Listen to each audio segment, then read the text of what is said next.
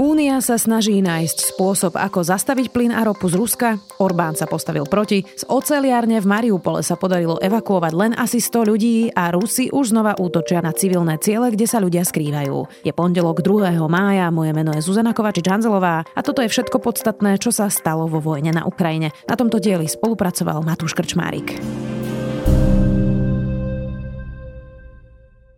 Ruská armáda začala v noci na pondelok presúvať časť vojakov z prístavného Mariupola na iné boiská východnej Ukrajiny. Generálny štáb ukrajinských ozbrojených síl uviedol, že niekoľko ruských práporov sa presunulo do mesta Popasna, ktoré leží v Luhanskej oblasti. Popasna je jedným z centier bojov na východe, kde sa ruská armáda snaží prelomiť ukrajinskú obranu a obklúčiť ukrajinské sily na východe. Rusi postupujú len v oblastiach, ktoré zničili, vraví gubernátor Luhanskej oblasti Serhii Hajdaj. Pre ukrajinskú televíziu povedal, že ruské sily pustošia dediny pozdĺž frontovej línie a potom sa tlačia vpred. Strategicky povedané, jediné miesto, kam môžu Rusi postúpiť, sú oblasti, ktoré úplne zničili, povedal Hajdaj. Rusi tiež v pondelok zasiahli strategický most v Odeskej oblasti cez rieku Dnester na juhozápade Ukrajiny. Ukrajine sa zas podarilo pri Haďom ostrove potopiť dva ruské hliadkové člny, ktoré zničili drony Bayraktar. Hadí ostrov je od začiatku vojny symbolickým miestom, lebo obrancovia tohto kúsku zeme v Čiernom mori pri hraniciach s Rumunskom vyslali už v legendárnom videu pomerne vulgárny odkaz ruskej vojnovej lodi, ktorá žiadala ich kapituláciu.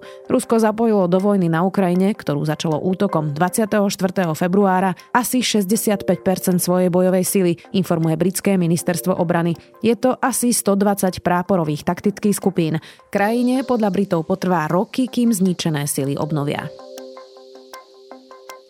Napriek víkendovej snahe dostať z obliehaného mesta Mariupol civilistov Rusi obnovili bombardovanie areálu oceliarne Azovstal. Útočisko v labyrinte bunkrov a tunelov tam našli stovky civilistov vrátane desiatok detí, no dochádzajú im zásoby vody, potravín a liekov. Evakuovať sa podarilo len asi 100 civilistov.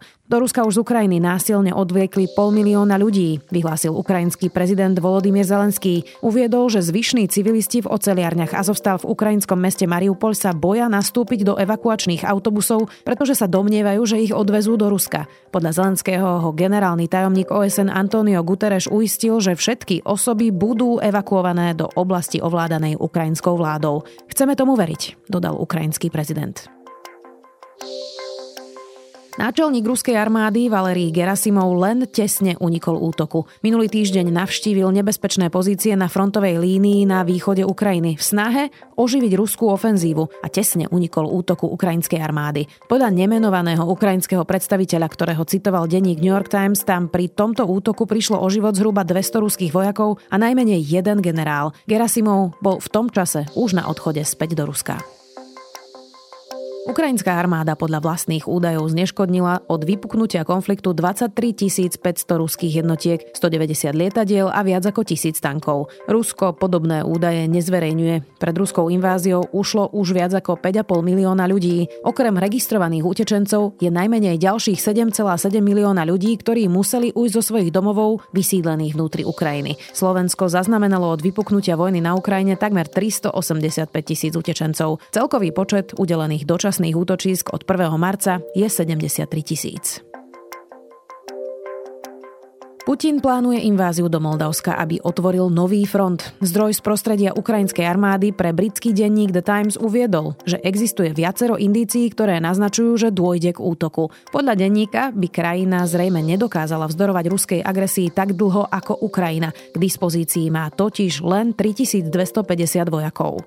Moldavsko už týždne žije v napätí. Je za tým napríklad vyjadrenie ruského generála, že ruským cieľom je obsadiť juh Ukrajiny až pod Podnesterskom a že na tomto území dochádza k porušovaniu práv ruských hovoriacich občanov. Podobné vyjadrenia mali pred vojnou ruskí politici o samozvaných republikách na Donbase. Takisto sa v posledných týždňoch objavujú v Podnestersku, čo je proruská separatistická republika, ktorú nikto vo svete ako nezávislý štát neuznáva, výbuchy, ktoré by Rusko mohlo využiť ako zdôvodnenie obsadenia tohto územia.